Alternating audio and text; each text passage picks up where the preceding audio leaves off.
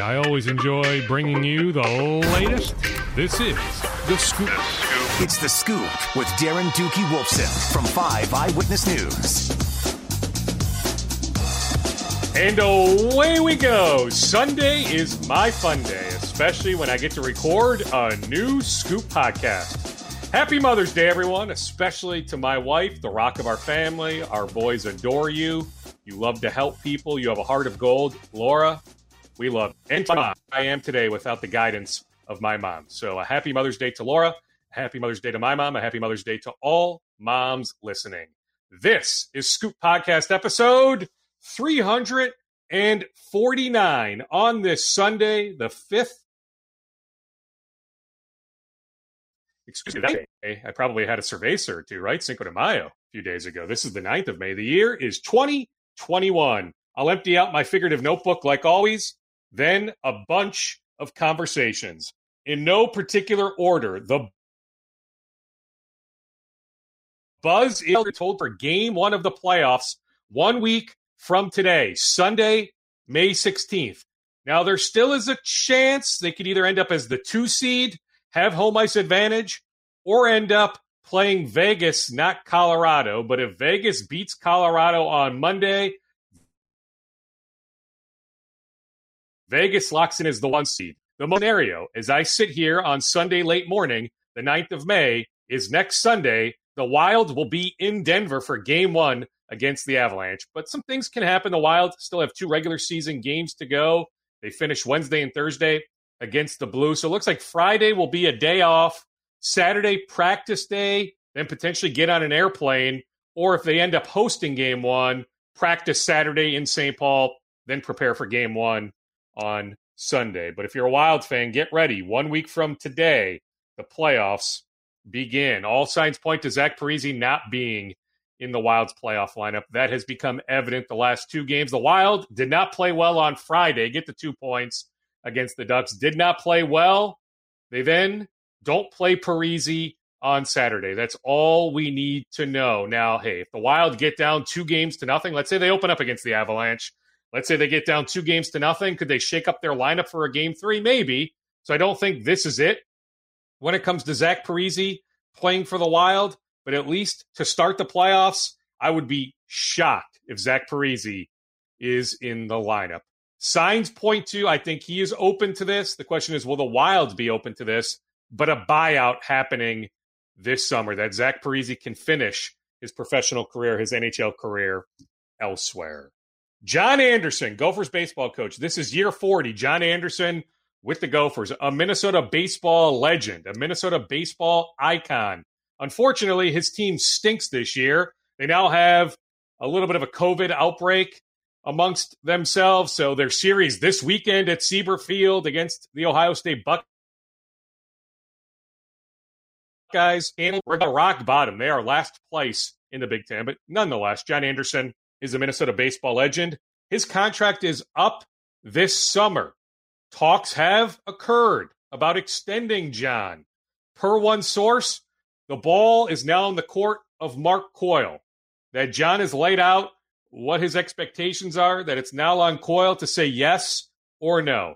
Make no mistake about this. I would keep a close eye if you're at all interested in Minnesota baseball, John Anderson's future. Just keep an eye on that situation. The thirty-day exclusive negotiating window, Alex Rodriguez, Mark Lowry, Glenn Taylor, either expires as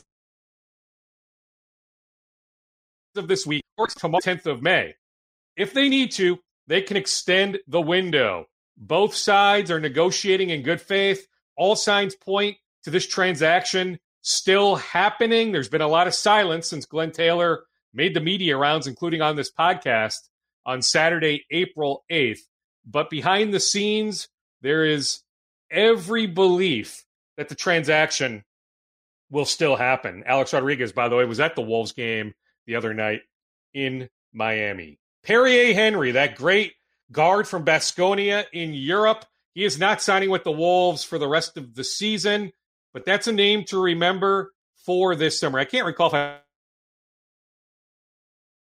I brought this up last podcast with Judd Zulgad on Tuesdays, then with Phil Mackey and Judd Zulgad on Thursdays. So I can't recall if I brought it up on the Scoop podcast or with Judd or with Mackie and Judd. So if I'm repeating myself on this podcast, I sincerely apologize. But remember the name Henry. So he played for the Rockets Summer League team in twenty fifteen. Chris Finch was the head coach.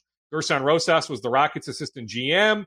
Rosas, when he took over as the Wolves president of operations, worked out Henry summer of twenty nineteen in Los Angeles. Rosas is a fan. Finch is a fan. Henry's name is one to remember this offseason. He is an unrestricted free agent. He would love to play in the N B A, so remember that name when the Wolves start to make moves this summer. A reminder, the coaches like David Vanterpool, Brian Gates, I would keep an eye on those two guys. They have team options on their contracts for next season. There's going to be some sort of shakeup with Chris Finch's staff. I guess it's hard for me to see David Vanterpool back with the Wolves. Jarrett Culver had successful surgery on his right ankle. ankle on out west, somewhat of a lengthy rehab. He'll be able to get back on the court working out sometime this summer. Yes, he is very much trade bait. The Wolves are not married to having Jarrett Culver on the roster next season, but it's not like a lot of teams are knocking down the Wolves' door to trade for Jarrett Culver. But surgery went, quote, great per one source involved. On Malik Beasley, any chance we see Bees before the end of the season?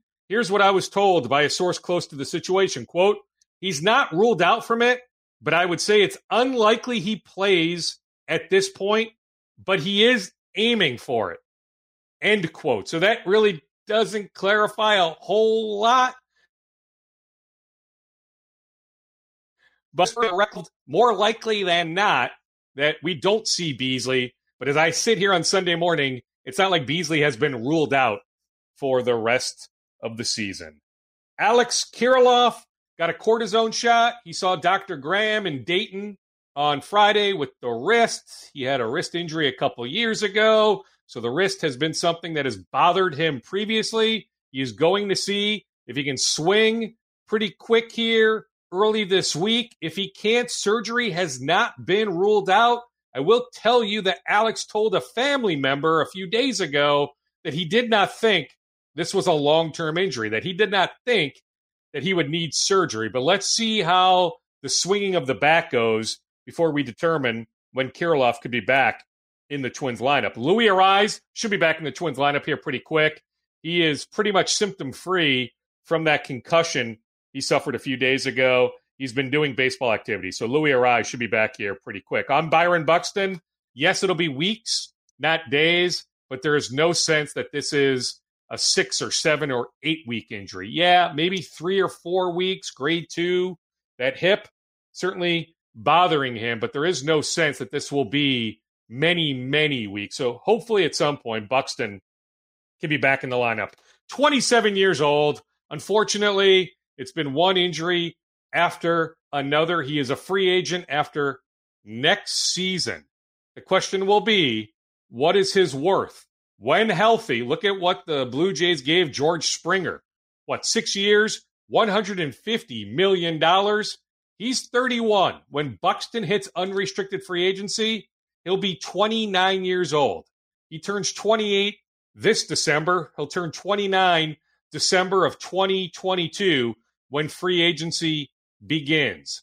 If you can pay Springer at thirty-one, one hundred fifty, what is twenty-nine-year-old Byron Buxton worth? But I'm telling you, injuries are a big part of that conversation. The bullpen entering the Sunday afternoon game in Detroit, eleven losses, a complete train wreck. Remember, today is the end of this so-called easy sixteen-game stretch. Lose three of four to the Rangers, lose a series to the Pirates, don't play well in Cleveland, didn't have to face Shane Bieber. Now oh and seven in extra inning games. oh and four in seven-inning games in those double-header games. So the Twins are not a train wreck in nine-inning games, but it's hard to trust that bullpen with those eleven losses. Tyler Duffy, some regression, Mitch Garver. Maybe twenty nineteen was it. You know, he's not a bad player, but twenty nineteen was such a career year for Mitch Garver. Hard to see him ever touching those numbers again. Max Kepler rebounding a little bit the last couple games, but where has he been since twenty nineteen? Jorge Polanco, where has he been since twenty nineteen, even though he played a lot of last year injured? on that ankle, had the offseason ankle surgery. Miguel Sano, strikeout after strikeout. Regression is an ugly thing. The Vikings, as far as I can tell, have not made any free agent offers recently, but they have kicked the tires. They have talked to some agents. Now, oftentimes it's the agents initiating the phone call. So, like, if you're the agent for, let's say, Ryan Kerrigan, you're trying to find your client. Calling Bank could use a pass rusher. So I can tell you there has been dialogue, the Kerrigan camp and the Vikings. My sense is the Vikings have some interest in Ryan Kerrigan, but from what I can tell, an offer has not been made yet. Same is true of Dede Westbrook. So the Vikings now have the former Jacksonville wide receivers coach, Keenan McCardle, as their wide receivers coach. So Keenan knows Dede really well. Dede is coming off A C L surgery seven months ago. I'm told rehab is going really well. He is back running. That by training camp or middle of August, he should be completely cleared. So Dede Westbrook is on the Vikings' radar, but they may wait. If they are ever going to make an offer, they may wait a little bit just to see if his knee continues to progress, how it has been progressing. Lost a transfer, a big man, transferring from Cincinnati, Chris Vogt, over the weekend. He chose the Wisconsin Badgers. The Badgers beat out Ben Johnson and the Gophers for the Cincy transfer. The Gophers, Ben Johnson, they are looking for multiple big men. I won't go into great detail right now, but there is an injury situation with the Gophers men's basketball team. I'm just telling you, they need a lot of help right now in the front court. There is optimism that they can land the Shakopee native, the Boston College transfer, Steph Mitchell, who is testing the N B A pre-draft waters, but I think ultimately he ends up back in college. If he does, I can see Mitchell ending up with the Gophers. That would be a big help. But the Gophers looking for multiple big men right now. One Vikings note I forgot to mention, they did try to sign Chris Garrett, the former Concordia Saint Paul pass rusher. Go academic hurdles to overcome. Like the Wisconsin Badgers had a lot of interest in Garrett coming out of high school in the Milwaukee area. He was a big-time talent coming out of high school, but because of academics, ended up at Concordia Saint Paul. Had a great run.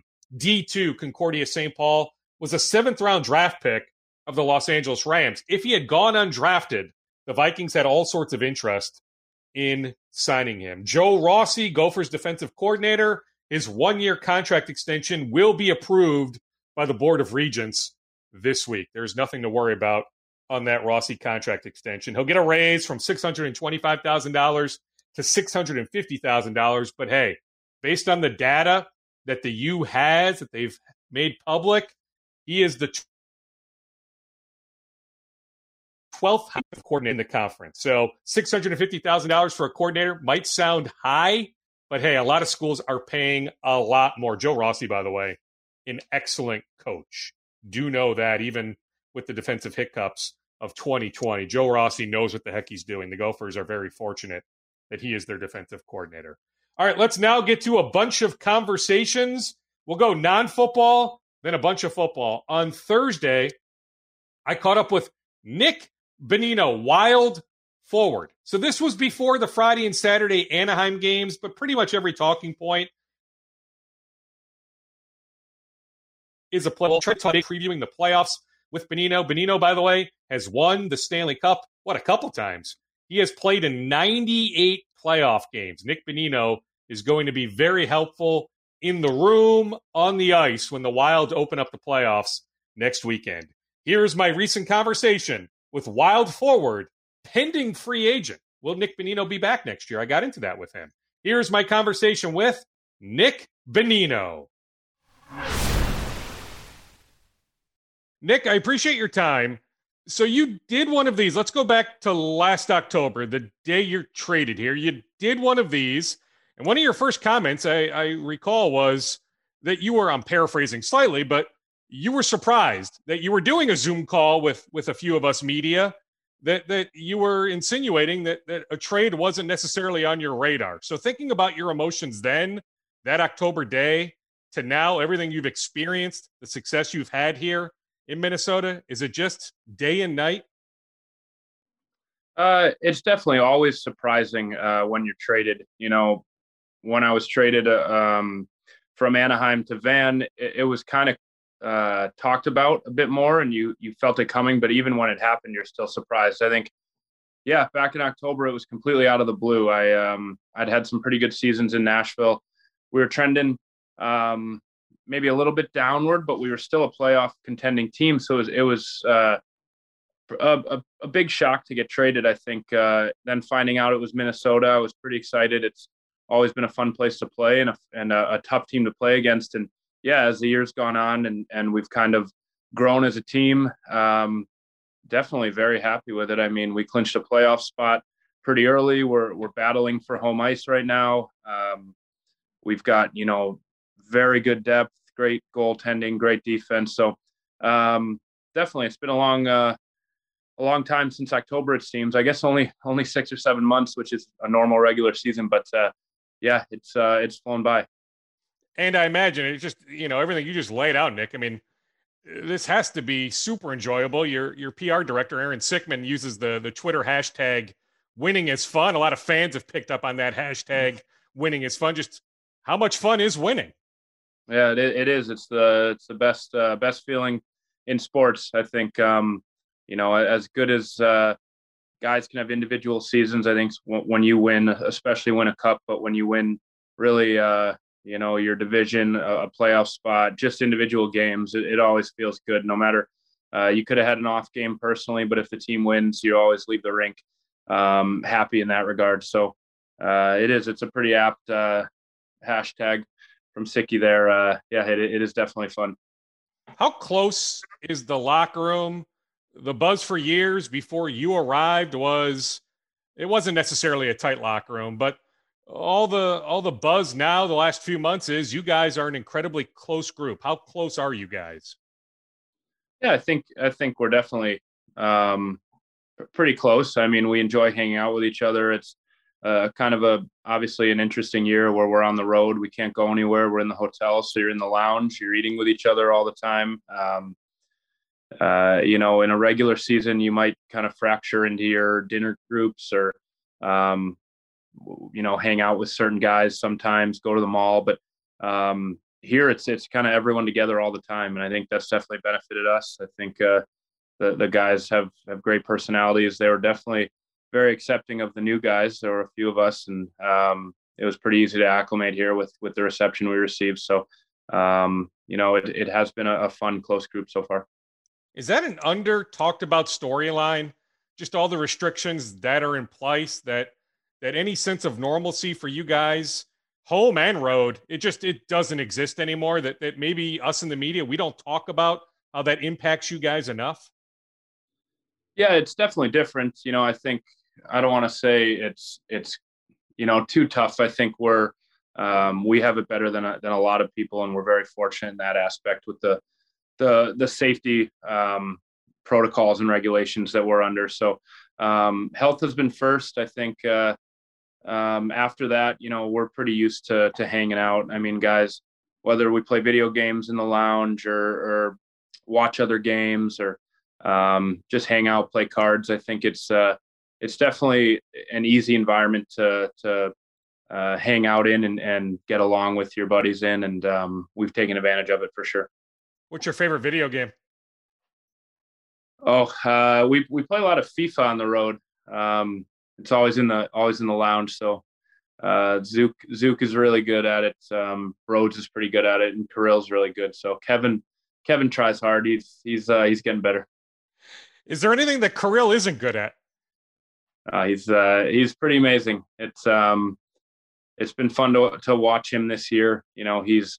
He's consistent. He's he's really good offensively, obviously, but uh, he plays defense. He plays hard. He gets pissed off when he loses the puck, and he goes and he wants it back. And um, you know, for a, a young guy coming in, um, well, I shouldn't say he's he's too young. He's had a lot of success in Russia, but uh, for your first year in the N H L, it's definitely super impressive what he's done.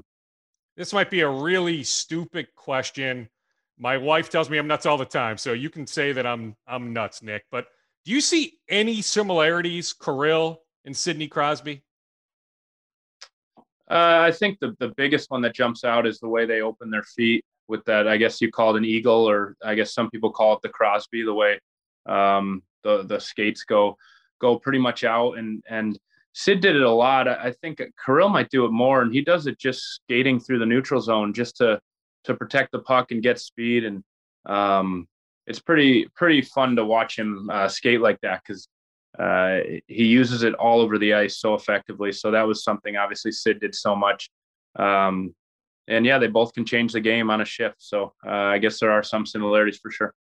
I mean, heck, does it make some sense to to champion the cause of Kirill as as league M V P? There's all this talk about rookie of the year. What about Kirill for for league M V P?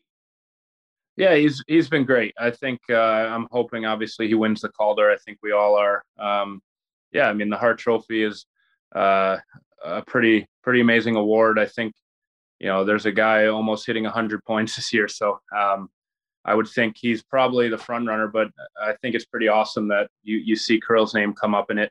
He's, uh, like I said, he's been so consistent.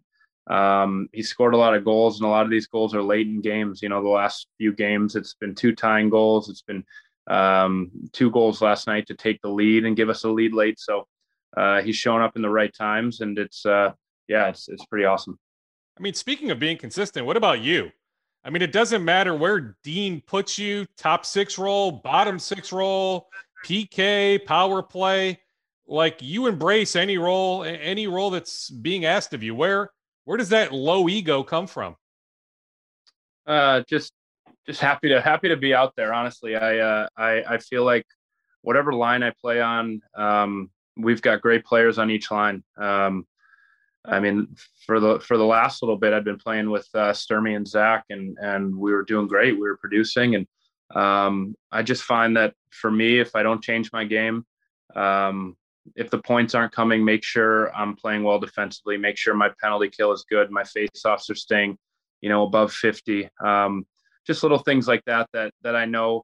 Uh, if you leave a game and you're not on the score sheet, you you definitely impacted the game in your own way. So that's the kind of focus I've had, but really back since college, um, you know, and, and especially I think since Pittsburgh, where you get traded to a team and you're playing behind Sid and Gino, um, and you know that they're going to get the the lion's share of offensive zone starts, and and as they should. And um, you, you kind of change your game to be depended on in the defensive zone a bit more, and um, be okay with these zone starts, because those are big faceoffs. And um, just know that that whatever you're doing can help the team. So overall, I mean, real happy where your game's at. Is we don't even know the start of the playoffs. Like, I'm thinking maybe you guys might play as soon as Saturday the fifteenth or Sunday the sixteenth, but like, we don't even know. But as you guys ramp up here, maybe as soon as eight, nine days from now, you're happy where, where your game is at? Yeah, I think we're, uh, we're definitely happy with where we're sitting. I think you can see with the last week, obviously in, in Saint Louis, the Saint Louis uh, three games, we didn't get all the points we wanted, but um, we battled, and and those are playoff type games. That's five playoff type games in a row, and I thought we handled ourselves really well. Uh, we stuck with it. Every game was close. Every game was down to the wire, and that's going to be playoffs. So I don't think it could have been a better, you know, way to to roll into the playoffs here. We've got um, an Anaheim team that's, you know, going to be playing loose and fast, and um, and then we're back with Saint Louis before before it starts. So like you said, um, it's odd playing right now in May and not being in the playoffs uh, yet, but um, yeah, it's it's right around the corner, so we're looking forward to it. What are some keys to success in the postseason? You have ninety-eight career playoff games of experience. Like, you know, clearly on ice skill, you know, probably trumps all. But what are some other keys when talking about making a run in the postseason? Yeah, I'll try not to fire too many cliches at you here, but. Uh, I think the, the biggest thing is your emotion. I think in, in a playoff series, whether it's shift by shift, period by period, game by game, um, there's so much emotion involved. You know, you could be up and, and lose a game, and, and it's it's important to just forget about it uh, and approach the next game on an even keel. And I think that goes throughout the game, through shifts. Um, when you get scored on, bouncing back from that, you know, I think it's it's easy to say, um, you just kind of play your same game as the playoff, as the regular season. I think you do, but um, in the playoffs, everything is magnified. You know, that, that one play you don't get out at the blue line, that that's magnified. It's more important. The, your where your stick positioning is, your face-offs, your just the little things that um, are important in the regular season are that much more important um, in the playoffs, and they can they can change games. So I think, you know, just being dialed in on those little aspects. How important would home ice be, at least in the first round, if you guys can jump up to the two seed? I guess, you know, not only having some energy from from some fans in the building, but also having that last change. Yeah, it's it's definitely important, especially with, you know, where we'll probably be playing either Colorado or, or Vegas. Um, they've got those lines that, especially Colorado, with that top, top line that uh, that you want your matchups against them. You want to try to uh, control who's out, both offensively and, and defensively, both those lines. So um, it, it definitely means a lot. I think, you know, at the same time, we're pretty confident in our four lines with, with whoever we're playing against. But, uh, but yeah, home ice, just, you know, being able to get that last change and obviously having the fans behind you, it uh, it always feels better. Are you mentally preparing yourself as if it will be Colorado? I mean, it's not ninety-nine percent, but the likelihood at this point is, after last night, is it's more likely going to be Colorado, not Vegas. Uh, not really, not yet. I think we've still got, you know, business at hand here, and, and we're doing everything we can to get home ice. So um, I don't think maybe mentally preparing. I think it's in the back of our minds that it's, you know, the, the odds are probably Colorado, but uh, for now, I would I would think we're all focused on Anaheim, because these are, you know, four points up for grabs that that could go um, a long way in helping us. Even with the focus on Anaheim, can I get a scouting report from you on on the Avalanche? You touched on you touched on that top line, but what else jumps out about the Avalanche? Yeah, I mean, that top line is is one of the best lines in hockey, um, both at even strength and on the power play. They're so dangerous. They can um, beat you off the cycle, off the rush, transition. So obviously, you know about them, but the rest of their lines, you know, are, are they're so deep. Um, they've got a great checking line, you know, Belmar's line there. And then you've got Joe's line, Kadri's line, who have produced uh, pretty consistently the whole season. So, um, you know, I'm not sure where Donskoy is playing now, or Burakovsky, or um, or Saad. I, it just, the list goes on of all these guys who who have probably more than fifteen goals this year. So they're dangerous throughout. And then then you get to their defense, where they've, you know, got Makar and Girard and and pieces that that defend hard with them. So um, they're dangerous everywhere. Grubauer's played awesome for them uh, this whole season. So it's a tough team. It'll be a, I thought we had some pretty good games against them in the regular season.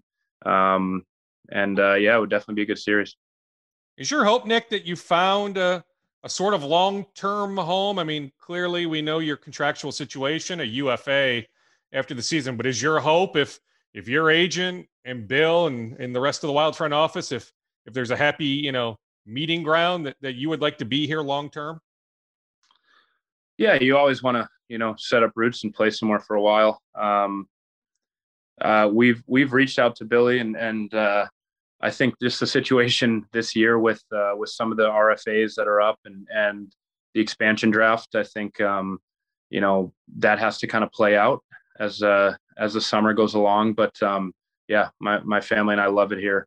Um, you know, first and foremost, we like playing here and, uh, and living here. And um, yeah, so we'll see what the future holds.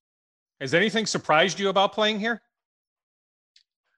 Um, you know, we don't really see much of the Twin City area when we're on the road. We're just staying at the Saint Paul Hotel, and usually it's snowing and it's gray when we're here. So um, it's been nice to see Minneapolis and, and the surrounding areas, and uh, and it's it's really beautiful, all the lakes and stuff. Uh, the people are so nice, so um, it's definitely been a nice experience. Is there some hope that we'll get back to some point of of normalcy? In fact, the governor is about to announce here in an hour the mask mandate is going to end July first. I mean, seemingly, at least here in Minnesota, in the next few months, things are going to open up a lot more. Yeah, I, um, you probably know, you know, more about that than I didn't know that. So um, that's great. I think, uh, you know, whatever keeps uh, everyone safe and, and gets everyone back out and about, uh, that'll be awesome.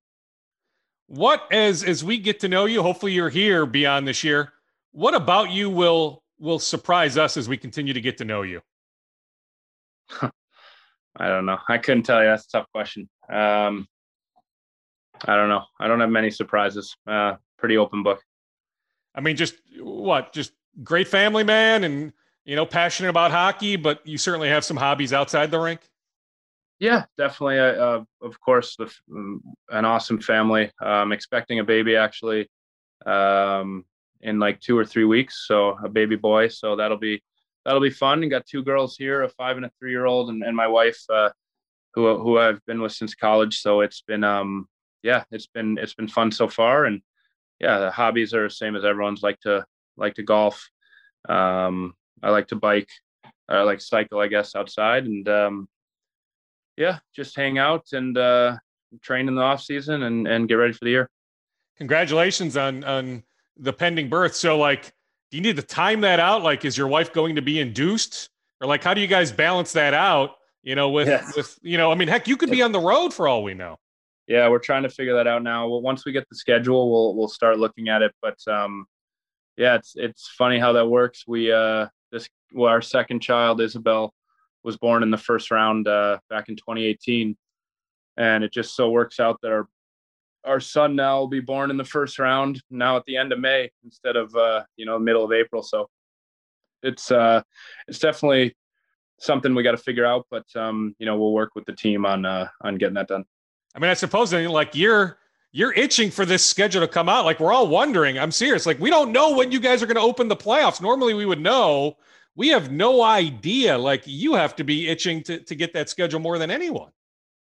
Yeah. I, I think they've got, uh, they've got so much to think about with each, uh, with whether there's restrictions on, on cities, and uh, some teams have to finish uh, even into the playoffs. Some regular season games have to be played out just for draft purposes and stuff. So I think they've got, uh, they probably have an idea of what it'll be, but I think once the, all the spots get uh, clinched and everybody settles into their places, that uh, that'll be a lot easier for them.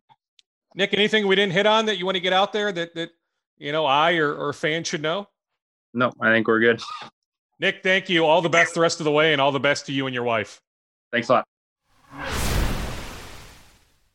Nick Bonino, very popular in that locker room. He has come in. He has become friends with everyone. It is a tight-knit group. That locker room has had some issues going back many years. My sense is that this locker room is as tight as it's been in a handful of years. I think Nick Bonino has a lot to do with that. That was a savvy move. At the time, as a casual hockey observer, looking that move with Nashville, but getting Nick Bonino, a very shrewd move by general manager Bill Guerin. I was over at Target Field a few days ago. Chad Greenway, Grey Duck Vodka, partnering with Twins legend Joe Mauer. Joe Mauer will appear on some Grey Duck bottles. Some of the proceeds from sales will end up benefiting Gillette Children's Hospital, a cause near and dear to Joe Mauer's heart, the Mauer family. So Joe and Chad were at Target Field a few days ago. I had a chance to catch up with the Twins legend. I did ask him about Byron Buxton. This was before Buxton's injury. So I still think he plays. Haven't heard Mauer in a while. So here's my conversation, but just for full context, this conversation happened before Buxton injured his hip a few days ago. Here's my conversation from a handful of days ago at Target Field with Joe Mauer.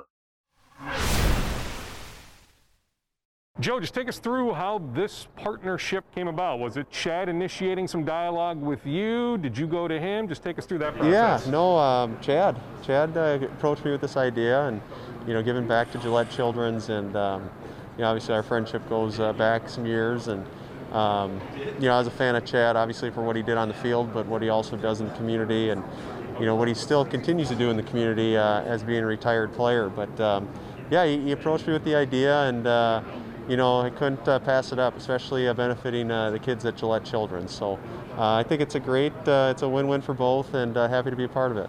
Post-playing, are you devoting even more time to helping out Gillette Children's? Yeah, we actually, uh, we've been pretty involved with Gillette over the years, obviously, but uh, this year we uh, we have a whole new event coming out. Uh, June fifteenth, we're hosting a, a celebrity home run challenge here at Target Field, and um, you know, trying to think of different ways to uh, to host events and spread the word about Gillette, raise money for the hospital, and, and do it in a safe manner, you know, with everything that's been going on the last, you know, year and a half. So Uh, we're excited about it and uh, look a little different, but we'll have a lot of fun. Outside of, you know, wife being happy, kids being happy, does anything bring you more joy than being able to help out Gillette Children's? You know, it, it is a special place, and, and like I said, um, I love talking Gillette. I love talking to people about it. Um, anybody that's been stepped foot in that building, um, there's a certain energy that, that goes along there, um, the positivity. Uh, the kids, the staff, um, it really is a great place, and, and what they do there, uh, what the, the services that they provide are, are world-renowned, and to have a place like that in our backyard, um, we're very fortunate to have that, uh, that place there. So happy to do uh, you know, my small part and uh, to spread the word uh, on how great of a place it is, and uh, you know, to be a small part of it. We haven't talked to you, at least on camera, for a while. Like, what else is keeping you busy? Are you coaching the kids in sports? Are you helping out over at the dealership? Like, what else is keeping you busy? Yeah, I've uh, I've been pretty busy. It's uh, you know, I've been busy with the kids, like you said. I'm uh, I'm an assistant soccer coach uh, for the girls' soccer team, so it's fun to uh, be out there with them. Um, my Chip is two and a half now, so he's uh, all of two and a half, running around, getting into things. So um, yeah, it's been good. It's been good. It's been busy. Um, and uh, you know, obviously following the ball club a little bit here too, so uh, rooting them on, so uh, yeah, life's been good. What sort of expertise do you have on the soccer field? Not much. Uh, I'm more of the, uh, I like to call myself director of team morale, you know, uh, making sure the girls are having fun and, and working together, and um, that everybody's having a good time. On the ball club here? Well, how about last night? Like, how cool was that seeing Gibby fire some bullets? Gibby was really good last night. Yeah, he had a great night. It was uh, it was fun to see. I, you know, going into the game, obviously you want to see Gibby do well, um, maybe not too well, so uh, so our ball club can win. But um, you know, it, it is different seeing a, a former teammate on the mound or on the other t on the other side, and um, I'm sure it was weird for our players too. But um, you know, happy that he had a good night. Um, happy that uh, he doesn't pitch against us tonight with the stuff that he had last night. But, um, you know, rooting Gibby all the best. And uh, like I said, he's a great guy, and um, he's having a great year, so that's fun to see. Nelly Cruz has what, about three, three and a half years on you? Four years maybe even, give or take? He turns forty-one in July. Yeah. So he's got a few years, whatever it is. Like, does he just defy all logic doing what he does at his age? He's... Uh, He's impressive. Um, it's fun to watch him. I mean, he's one of those guys where you know he's coming up to bat. You, you stop what you're doing to watch. You know, he's uh, got a great uh, a great approach, um, great discipline, great plan, um, and yeah, he's just he's just fun to watch day in and day out. I'm glad uh, he's in our uniform than in a different one. You know, playing against him, but uh, yeah, he's he's just. Uh, You know, he's a quality uh, quality bat every every time he steps up. Speaking of fun to watch, Byron Buxton, like if we took an M V P vote at the twenty-eight game mark, maybe Mike Trout wins it, who knows, but Byron would be in that conversation. Yeah, he's having a great start. Um, it's great to see, you know, Byron uh, getting off to a good start. Um, you know, I it's the stretch that he's on. He, it, when you get on stretches like that, you just try to hold on to him as long as you can. And, Um, you know, he's uh, he's playing well, and uh, really happy for him. Are you buddies with Toby Gardenhire? Are you happy for for Toby? And, and will you follow the Saint Paul Saints to some extent now that they're the triple A affiliate? Yeah, I think that was great. Uh, a great move on the, the organization's behalf, uh, having triple A right across the river. Um, Toby's a great guy, obviously great baseball mind, comes with a great baseball family, and uh, I know he'll get those boys going, and, and you know, getting. Uh, You know, those guys that are, you know, have hopes to come up here and, and produce, he'll get them ready for the, for this uh, this level. So uh, excited to see that, that they're there in Saint Paul, and uh, I know there's a lot of benefits for, for the big club as well, having them so close. Just being modest, my guess is, because he's great at everything, that he is an A plus soccer coach. He may not know much about soccer, but my guess is he's picked up the sport really fast. I bet Joe Mauer is an excellent soccer coach. All right, let's now get to a bunch of football conversations. Let's begin with former Browns head coach Hugh Jackson. Remember him from Hard Knocks, longtime friend of Mike Zimmer. They were on the same Cincinnati Bengals coaching staff. So, small world, Hugh Jackson trained new Vikings quarterback Kellen Mond pre-draft for three months. So I hit Hugh on a lot of Kellen's future, but we also talked Justin Jefferson, Mike Zimmer, and a couple other talking points. Here's my conversation from a few days ago with former Browns head coach. He is now on his way to help Eddie George at Tennessee State, Hugh Jackson. Coach, I appreciate your time. Just take us through, I guess, let's just start sequentially. Just take us through how your relationship with new Viking Kellen Mond, how it started. It started at the House of Athlete, but I saw Kellen years ago when he played uh, U C L A.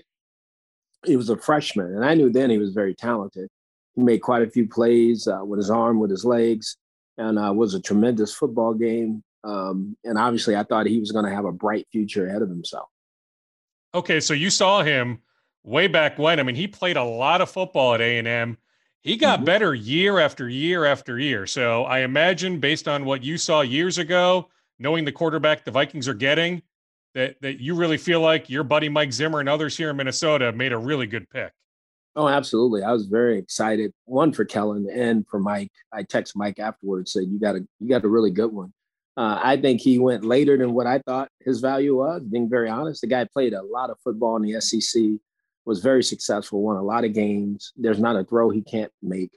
He's very athletic. He's uber intelligent. So I thought, you know, that would win out. But obviously, as you know, when these narratives start with these quarterbacks, you know, uh, people kind of forget the other guys. But I think they found a diamond in the rough here. Why do you think he lasted all the way until pick sixty-six? And I guess, like, how many quarterbacks went in front of him? I mean, Trask went late second round. Mm-hmm. You have all the guys in the first round. I mean, it it was what, six quarterbacks went in front of him? Six or yeah, seven, five, whatever it was. Yeah, five or six, whatever it was. But I, I just think sometimes uh, the comparison, uh, just no different than why I think Justin Fields fell. You know, I think people look, you know, there was the Ohio State comparison of the other quarterbacks that's come out of there. I mean, I'm sure there's the same thing a little bit with Texas A and M quarterbacks. How many of them are still playing in the National Football League today? So I think that's unfair. I think you should judge and, and evaluate a guy based on who he is and what he does and how he does it. Uh, and obviously that's what the Vikings did. But for him to be sitting there in the third round, the second pick of the third round, I thought it was awesome when they got him. I mean, it doesn't make sense to me. Like, Joe Burrow was an Ohio State guy, right? Like, mm-hmm. c- can you explain those narratives, how those narratives start? Because they don't make sense to me. Well, they start, and, and it's really interesting. And I and I think in, as soon as some of these agents starts, you know, going after some of these people for slander, it'll stop, you know, because all the stuff I heard about Justin Fields coming out of Ohio State, and it's not the coach saying it, it's not the offensive coordinator saying it, you know. So how can anybody else make these comments, you know? And it's It's this way for a lot of these players, and I just think it's unfair. Uh, I think in Kellen's situation, I think uh, because he played at Texas A and M in a S E C, which people don't see as the Alabamas, they don't see as the L S Us. They're seen as a, and it shouldn't be, a second-tier um, S E C school. And then, you know, obviously he got coached by Jimbo Fisher, who I think is an excellent football coach. And so you would think that you would evaluate him more then for that particular reason than not. And I just don't think people do their homework that way. But again, I'm I'm happy for the Vikings. They got a tremendous person. They got a great football player, and he's going to work his tail off. Is he a better person or player? I think he's a better player. I think he's an unbelievable person, but I think he, I think the sky's the limit for this guy. I think this guy can honestly play football at a high level uh, because he can retain information. As I said, he's physically talented with his arm. I think you'll be really impressed with his arm. And then his intelligence is off the charts. Does he remind you of anybody? I mean, I did one of these with maybe, you know, the name J T O'Sullivan, journeyman yeah. quarterback, but he now does some yeah. stuff on YouTube. He's a high school coach in the San Diego area. I got to know him a little bit when he played for the Vikings many years ago. I was talking to him a few weeks ago. He made the Kaepernick comparison. I think others mm-hmm. have made that comparison too. I don't know whether think- it's Kaepernick or somebody else. Does he, does he remind you of anybody? Um, I, I can see the Cap comparison. Um, he's not as fast as Cap was, uh, but I think he he's a more more of a natural passer than Cap was. Uh, Cap was extremely talented, as you know, did some great things in the National Football League. Um, obviously, I hate comparing players. I like for players to go do and be who they are. But at the same time, I can definitely see that because of his ability to run. And I think he's only going to get faster. I mean, when people kind of, t- you know, let him be who he can be, I think he's going to be able to run and throw and do all the things that everybody's looking for. Kellen's mechanics, like, do they need any work, or are the mechanics pretty darn good already? Really good. I mean, I spent three months with the young man. He is as compact as you can be. Uh, he can throw the ball on schedule. He can throw the ball off schedule. He can improvise. Um, he can do it all. And that's why I was so surprised he lasted as long as he did. I thought he would go in the second round, uh, but I was surprised that I was surprised that Trask went before him. Is he an accurate quarterback? Oh, yeah. I think he's a pinpoint accurate quarterback. You tell him where he, where he once he learns the receivers, he'll be able to put the ball where they want it. He, he has that kind of ability. I mean, it sounds like it's it's a perfect marriage then where, you know, there are no expectations immediately. Kirk Cousins is here. I don't think Kirk's going to be overly bothered. If he was, then maybe you don't have the right quarterback to begin with, right? Like no, this is what he, teams do. You bring in competition, but in absolutely. This instance, Kirk knows it's his team this year. Let's see how this year plays out. But like Kellen can just sit back and absorb a lot of information, learn, and, and maybe in a year or two be ready to rock and roll. Absolutely. And I think he will. And I think um, at some point in time, he's going to play and he's going to play extremely well. I just, Um, I just being around him and having a feel for him as a person, player. Um, he's uh, he's one of those prime people. He, so he has the intelligence piece, but he also has the alpha piece. And as I told him, he just needs to let that show because that's really who he is. And he wants to be great at what he does. And uh, he'll go in and, and he'll do all the right things. But at the same time, he'll be eager to play as well. What's that fine line like with, with, you know, taking that alpha role where you don't want to be, you know, cocky or overly confident? Like how fine a line is that? There's a real fine line. And I think um, he has a perfect personality for it because he won't go too far. You know, he'll know where his place is. And when he does it, he'll know it's time to do it. He's one of those guys. It's not a guy that some guys are alphas, as you know, they walk in the room and they're going to do it from the first day to the day they get kicked out, you know, and those guys don't last very long. You have to earn that. And I think he gets that. We've had a lot of those kind of private conversations on what to expect, uh, regardless of where he was going to go and what he needed to do. And and I think he's ready for it. There's no question he is. So the football I Q, it's it's really high. Like you spent some legitimate time in the classroom with him. So, I mean, it was no, clear as day. Clear as day. He is uh, he is a real football guy. He gets it and he works at it. That's the thing I love about it. I mean, he's going to have a plan on how to learn the offense, how to study it, how to grow within the offense. If he's not getting a lot of reps and he understands he might not get a ton of reps, but if he does, he's going to shine. The offense the Vikings run, the, the Gary Kubiak offense, even though Gary is now retired, Kubiak now here calling the plays, like mm-hmm. the offense the Vikings run, like you feel like that fits Kellen's skill set really well? Oh, absolutely, because he has enough um, athletic talent to make every throw. He's really good outside the pocket. He's really a compact passer. Uh, like I said, I've watched him launch balls from different platforms, you know, for three months because I put him in those different platforms for that reason. And I know he can make them all. You know, I would be surprised if he doesn't truly succeed at a high level in the National Football League. As you're watching the draft on Friday, as you're watching it unfold, even though you said, hey, he should have been a second round pick, like, did you earmark certain teams, maybe Minnesota included, where you said, I'd really like to see Kellen end up there? They were one, because I know uh, I know Coach Zimmer's personality is more defense, but lately over the last several years, he's got involved in the offense, you know, so he'll be good for him, you know, because he'll teach him all of the particular rules and things about the National Football League that matter to quarterbacks. And so uh, Zim's good that way. So I think he'll be really good uh, for him. And I think he'll be really good for Zim because if Zim needs him to play, he's going to play and he's going to play well. You said you texted Zim over the weekend or, or late on mm-hmm. Friday. Like, how close are you and Zim to, to this day? Oh, we stayed close. I mean, we will be close uh, until the end of time. I mean, he's somebody who I respect and trust, and he's a tremendous football coach, and I want to see the Vikings do well. I won't lie, Hugh. Like, I thought there was a chance after Gary announced his retirement that we might be seeing you here working with the Vikings. Oh, yeah, whether it was as play caller, like, was that a possibility at one point? Yeah, I think it was, but I think um, Mike was very uh, transparent about what, you know, he thought he needed to do uh, within the organization. And and you have to accept that. I mean, he was always honest and up, uh, and upfront. So I do, I respect that. What's the future hold? I mean, I don't even know, like, are, are you still doing some training of guys? I think I oh, saw yeah, your well, name pop I, up for some college job. Oh, yeah. No, I'm going to go help uh, Eddie George over at Tennessee State. So uh, that'll be fun. You know, again, I had a great time at the House Athlete training those young guys because they they just they love it. They eat out of your hand, you know, so uh, I felt really good about that. So I, I think I'm going to go do that with Eddie and then see where it goes from there. Who were some of the other athletes down there that you helped out? Uh, Jeff George's son, Jeff George Junior, uh, uh, Mari Rogers, the kid that got drafted by the Packers, um, Darby, the kid that got drafted by Atlanta, um, uh, Jay Sean, who was um, Kellen's receiver at A and M. He didn't play last year. He sat out.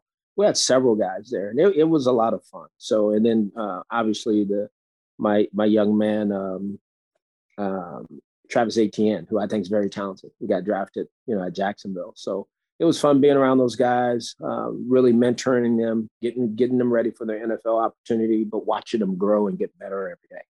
So, I mean, like I imagine with all those guys that you were around, I mean, were you constantly on the phone pre-draft process? Were, were front offices picking your brain often? Yeah, I had quite a few calls about guys wanting to know what was their temperament, you know, were they workers, uh, did they, you know, get involved in things? All these guys were first-class citizens, great people, never had any issues with them. And I, I think they're going to be big-time players. Were the Vikings one of those teams? Or like, like you think about their first-round pick, you, Christian Darrisaw, they barely had any correspondence with him pre-draft. Like, that part of it to me is always fascinating. Maybe you have the book on a guy and you don't want to show your hand too much. Like, did the right. Vikings talk to you pre-draft? No, I didn't talk to Mike about um, Callen at all. I, I called him one day because uh, Jefferson was out there running routes, you know, and so it was really – I go, man, this guy's a sensational player. And Zim said, you dang right, he's a sensational player. And I love the kid. So uh, that's really what we talked about more than anything. But we never really got into the Kellen Mond discussions. Okay, so Jefferson was down there, though, just one oh, day? Yeah. Oh, yeah. So, he no, he was down there for more than one day. So he was training down there. So Mo, uh, who is the young guy who runs all of our the athletic side of it for the House of Athletes, he's from L S U. So there was more L S U talent there. We we almost had like a football team of L S U players that were working out every day. And so uh, he was down there working out with Jarvis Landry. And so those guys are very talented players. Yeah, I mean, like I think about Justin Hugh, like, and I get it. Herbert had a really good year for the Chargers. And, you know, whether it's right or wrong, the, the Offensive Rookie of the Year award typically skews, especially in the last decade or so, skews right. quarterback. But like Justin Jefferson probably should have been the Offensive Rookie of the Year. There's no doubt. The numbers he put up in his first year uh, was tremendous, obviously replacing Stephon Diggs and what he had done and what he did this past year says a lot. It just, to me, it even enhances Justin's profile, you know, and who he is and what type of player he is, because he had a great year, not a good year, a great year. I'll leave you with this. Just put your analyst hat on as, as you size up Zim's roster. Daniil Hunter's coming back. You know, he was injured last year. Anthony Barr missed a lot of last year. Eric Kendricks missed some games. Michael Pierce opted out. He's back. They add Patrick Peterson, Dalvin Tomlinson. They still have Dalvin Cook on offense, Adam Thielen, Kirk Cousins. They helped the offensive line. We just talked about Jefferson. Like, do you like this Vikings roster? Oh, absolutely I do. Uh, I like the coach a lot because I think he's pissed off just knowing him. He doesn't like losing. Uh, he does not like losing at all. And uh, he, he got his big boy hat on right now. The sleeves are rolled up, and, and he's getting ready, you know, and he's going to get his, his guys back, and hopefully he can keep them healthy. And I think you'll see a different Minnesota Vikings team. I mean, what's fascinating to me, so on odd years, Zim makes the playoffs. Like, first year here was fourteen, didn't make the playoffs. fifteen, makes the playoffs. sixteen misses. seventeen, makes the playoffs. eighteen misses. nineteen, makes the playoffs, wins that playoff game in New Orleans. Last year, twenty misses the playoffs. So, like, I'm fully expecting here in twenty-one, odd year, Hugh, that, that the Vikings should be pretty darn good. Oh, absolutely. I'd be shocked if they're not. And the only reason it would be is just because of injury. You know, that injury bug hits a team, it's tough. And I think we all know that. But if they stay healthy um, and, you know, they go do what I think they can do, I think they're going to be uh, one of the teams to be reckoned with. One more hit me. Do you follow the, the Cleveland Browns happenings? Like I think about, you know, a guy I know, Kevin Stefanski, used to be on Mike Zimmer's staff. You know, mm-hmm. Ke- Kevin going there to Cleveland, and clearly the roster, it's turned over a lot since mm-hmm. you were there, but but Kevin had a lot of success in that first year. Oh, absolutely. I'm excited for their coaching staff. You know, I think uh, what he did is is great. I mean, he's he walked into a ready-made place, uh, and he took it to the next level. Just because I'm saying it was ready-made, I'm not downplaying the coaching at all. I think he did a tremendous job. There's a lot of ready-made places that don't do what he did, so he did a fantastic job this year with that team. The question is, can they continue to do it? You know, and that's going to be the the big question this year because they have even more talent on the team. And can you put it together and do it again this year? Hugh, thank you. This was fun. I appreciate it. All the best as you transition to Tennessee State. Thank you. I greatly appreciate Hugh's time. He said, keep in touch. So for sure, at some point during the season, I will hit Hugh back up. And yeah, I mean, Zim wasn't going to F with the offense. So it always made sense when Gary Kubiak walked away, and Gary's still going to be involved behind the scenes in some fashion. He is going to help his son, Clint, but Mike didn't, didn't want to mess with the offense, right? So it almost was always inevitable that, that Clint Kubiak was going to be elevated. So I get when Hugh says, hey, Mike was very transparent. It just didn't make sense for Hugh Jackson to come in as the play caller and change the offense in many ways. All right, let's continue the Vikings dialogue. Riley Patterson signed as an undrafted free agent kicker, University of Memphis. He will compete this summer with Greg Joseph. The Vikings kicker for this year will either be Riley Patterson or Greg Joseph. The Vikings gave Greg some guaranteed money, but not a ton. They gave Riley, what, like twenty grand guaranteed? So even less than what they gave Greg. But it's an open competition. May the best man win. Who will be the Vikings kicker this year? This guy I talked to a few days ago, hope it's it's him. I talked with Riley Patterson. Here's my conversation from a few days ago with new Vikings kicker, Riley Patterson. Riley, thank you for your time. Congratulations on everything. Now a few days in the rearview mirror, the draft, draft weekend. Like, have things slowed down ever so slightly, or is it still just an incredible whirlwind? Um, yeah, it's a lot. You know, I've I've been excited for this day for a while, and all spring you kind of look forward to this day. So uh, I was ready for it. Now I just need to get back to Memphis, uh, pack up my stuff, graduate college, and uh, head up to Minnesota. So I'm uh, I'm I'm really excited, and I'm extremely thrilled with how it turned out. So how will the next few weeks look like then? So you'll head back to Memphis. Do you need to finish up some classes, some finals? Like, I guess what I'm getting at is the Vikings – I don't know if they've officially announced this, but it sounds like there will be a rookie minicamp the weekend of May fourteenth. Will you be able to be up here for that? Absolutely. Yeah. Um, no, I've got a final this week. I'll be done with school after that, and then I'll graduate on Saturday, be with my family that day, pack up all of my stuff, um, then bring it back here to Saint Louis where I'm from. And then from Saint Louis, I'm going to drive up to Minnesota, and I'll be there for that rookie minicamp. Like, how cool is this stretch then, right? Like, graduating college, you know, knowing what the next step is in, in your life, like everything happening so fast. No, it's, it, it's crazy. It's, and it's all just blessings. So I'm just trying to be present, just trying to enjoy everything I can now. I know there's even better stuff to come, hopefully sooner or later. So it's just kind of enjoying where you're at, you know, being where your feet are and having fun. And, uh, you know, just, just getting myself ready to put in the work this summer, because that's really kind of my mindset at this moment. So let's go back to Saturday. Did I read correctly that you were at a wedding? Is that right? Yeah, so it was my cousin's wedding, uh, Zach and uh, Brittany, and welcoming a new member to our family. And the whole day, you know, it was the last day of the draft, so I thought that I could go during any of that time. So I was in this closet with my uh, with my family, my mom, dad, my sister, and uh, and my mom, and we were we were sitting there and just getting ready to hear my name called, and then it, it didn't, but as it was going on, I was having conversations, obviously, with the Vikings, and this is the place where I wanted to go this entire time. So it's uh, it, it's been awesome. I'm, I'm I'm really blessed. But yeah, it was a big night for the Pattersons. It was a lot of fun. Very cool. So why why is Minnesota the place you want to be? Well, um, first off, they're a very good football team. Um, they're a very good football team. Um, you know, uh, Dan Bailey left left last year, so. Um, there's a competition for the starting spot this year. And then, you know, my goal in the N F L is to be a starting kicker and to do really well for whatever team I was going to be on. Uh, I knew that there was going to be a competition when I got down to to the Vikings. So all right, that's where I wanted to go. Um, I really love the special team coach, Coach Ficken, and everything that the Vikings are about. So I'm like, all right, let's do it. I'm excited. So how did your relationship evolve with Coach Ficken during the pre-draft process? Did he have a chance to watch you at your pro day? Did you guys talk a few times leading up to the draft?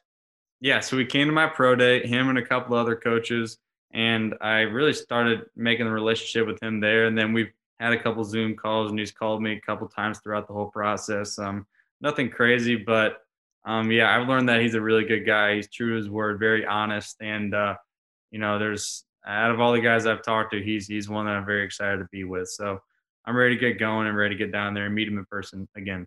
So is it safe to say, Riley, that the Vikings, based on, I'm sure they had some correspondence with you at the Senior Bowl in Mobile, you know, then at Pro Day, the conversations you had with Coach Ficken thereafter. I mean, is it safe to say the Vikings were about as aggressive as anybody in terms of developing a relationship with you? Yeah, I mean, there were several teams that I talked to during this whole process that, you know, thought that I would be a good fit for them, and, and I agreed. But, it, you know, it just came down to uh, competition and, and trying to trying to find a spot where I can win a job, being in a place that I knew really wanted me and appreciated me for what I could give them and help them win. So, uh, yeah, it came down to the Vikings, and uh, I'm really excited to get down there. It, that that was just uh, seemed like the best spot for me. So how fast did everything happen post-draft, your correspondence with your agent? Your agent presumably is taking multiple phone calls. Maybe there were multiple offers. Like, how fast did you have to decide? Like, how crazy was that process? It was so fast. It was crazy because we're you're sitting there just waiting for things to happen for hours and hours. Um, and then all of a sudden it's like, all right, well, we got to figure something out here. And luckily there was, uh, you know, several teams that, um, you know, would have liked to to have me there, and it was, it was awesome, but um, it came down to the Vikings, and, uh, you know, I knew that it would be a great spot for me. I love the special teams coach. I love the atmosphere. I loved everything about it, how great a team they were. And yeah, that's kind of what it came down to. And uh, it happened very quick, just, I mean, almost just minutes after the draft. So it was great. Is there also a part of you that says, you know, maybe a chance to kick indoors for eight games, or, you know, pretty soon here it's seventeen games. So nine games at U S Bank Stadium. You know, you think about twenty twenty-two this year, the extra game is on the road in L A, but the Vikings play their games indoors. Heck, they have the road game every year in Detroit, a chance to kick indoors a bunch. Yeah, no, I think that's also great. You know, it's, um, I don't shy away from kicking outside. You know, I've kicked outside my whole life, um, kicked in snow, but, uh, kicking indoors is a lot easier, and uh, it's uh, it's enjoyable, but I know you're going to have to kick inside, kick outside. Um, the majority of the games would be inside, which is, you know, something I put into consideration a little bit, but, you know, you can't be afraid to kick outside. It it, it just, it is what it is. And what, no matter what, if you're hitting your true ball, then it should be going in. So, so who else had interest? Who else made offers? Like, I saw that the Browns had good representation at your pro day. I mean, were they one of the teams that also wanted you? Uh, yeah, them among a couple others. And, uh, yeah, there was just some little conversations after the draft that were, you know, influential in where I wanted to go. But uh, the Vikings obviously were, you know, my target before uh, the draft even started. And God willing, you know, it, it's crazy how things turn out. And that's where I'm at now. So I'm just blessed for the opportunity. Describe the kind of kicker you are. I mean, I can go to YouTube. People that will watch or listen to this can go to YouTube and and see the highlights, but if you had to write a scouting report on you, like, what would that scouting report say? It's a good question. Um, I guess, uh, I guess I've kicked a lot. I mean, I've been in college for four years. Um, I've seen pretty much every situation I can think of.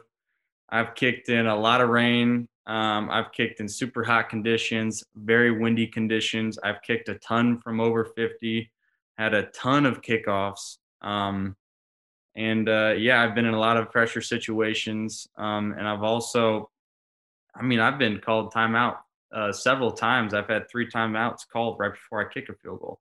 So I've seen pretty much everything uh, up to this point. So I know how to handle myself in those situations. So I don't think I'm too surprised with whatever's going to come my way. And uh, I think I do a very good job of staying present in those situations. So whatever's in front of me, I can attack, and whatever comes after that is is what comes after it. Just kind of staying focused. And like I was saying earlier, just staying where your feet are. I would say that would be my scouting report on myself. Would the scouting report also say that your leg strength is is incredible? Like, some of the clips I've seen, like, you're making fifty, fifty-one, fifty-two yarders with ease. Like, that ball is way up there. Like, those kicks would have been good from sixty plus. Yeah, I think leg strength is important. I think that gets you in the door in the N F L for sure. Um, I think I could argue that what keeps you in the N F L, though, not from my experience, but what I've heard from others, is what you do with that leg strength and, and being consistent with it. So I feel like I have the leg strength to be in the N F L. I think I have the consistency as well. Now I just got to go out and show it. On the consistency, your numbers in twenty nineteen pop. twenty twenty, they dipped a little bit. What do you think changed from nineteen to twenty? Um, I think there were a couple of circumstances. I was just a little unlucky, um, not to give any excuses because I don't think I, I deserve any.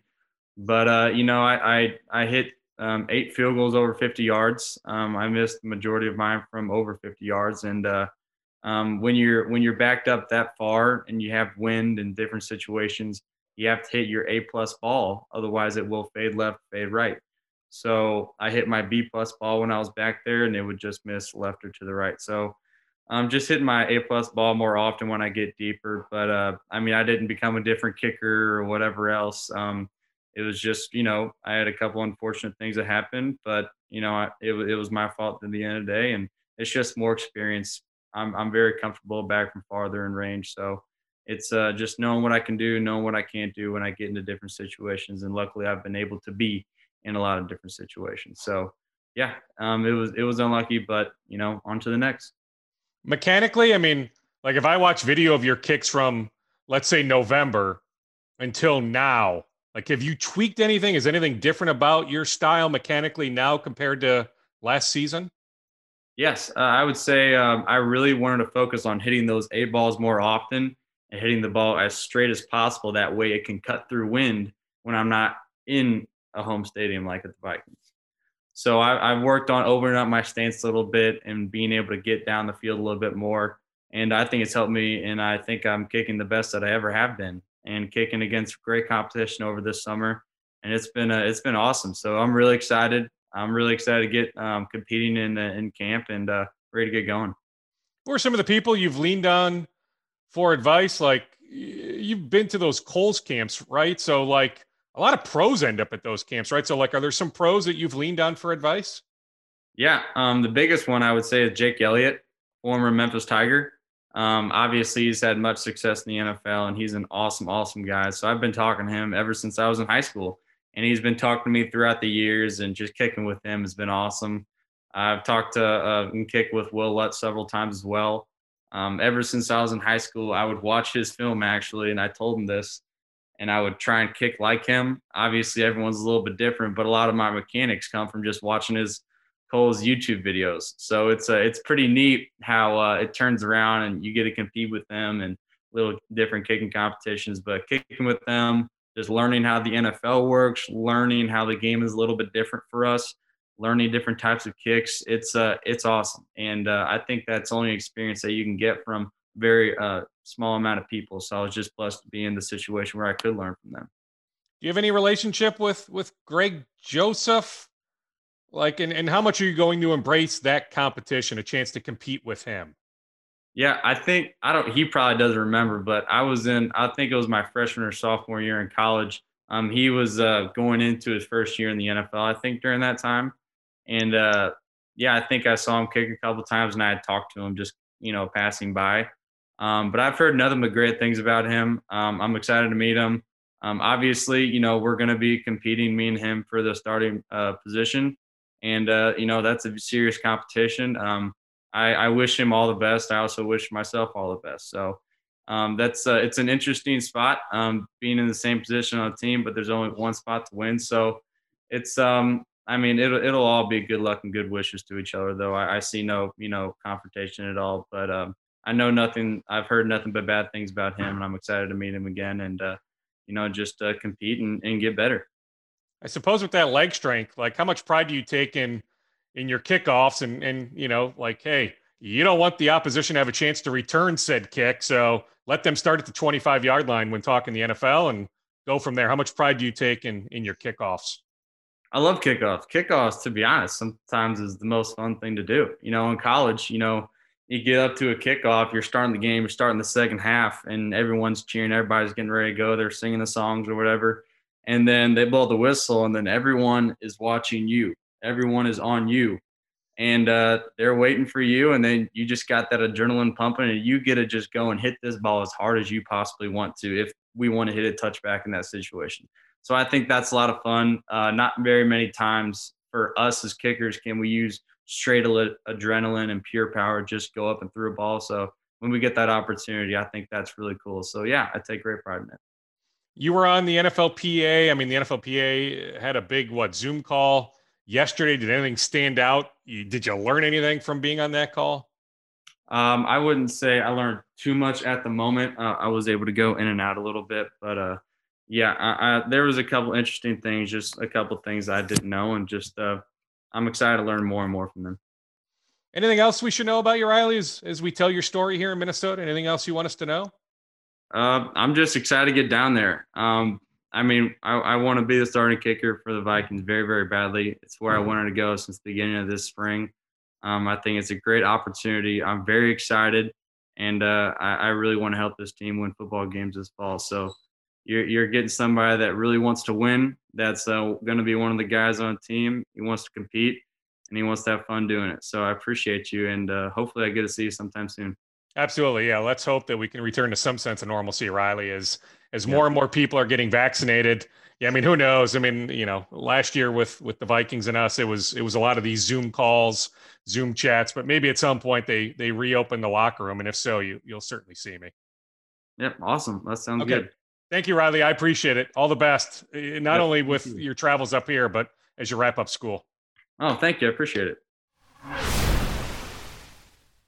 Patterson was really, really good in twenty nineteen, struggled in twenty twenty, but there is a lengthy history there. He kicked many big-time kicks for the University of Memphis going back a few years, had a great performance a few years ago, a couple years ago, in the Cotton Bowl, a game against Penn State. So Patterson absolutely has a chance to win the kicking job.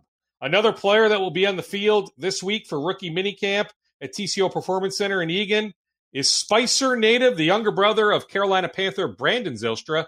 Shane Zylstra had a great run at Minnesota State Mankato. Shane is transitioning from wide receiver to tight end. I caught up with Shane Zylstra the other day, Vikings free agent signing just a few days ago.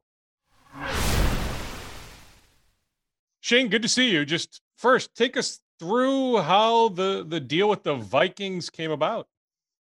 Um, is a little bit unexpected. Um, you know, the draft came and went Saturday, Sunday.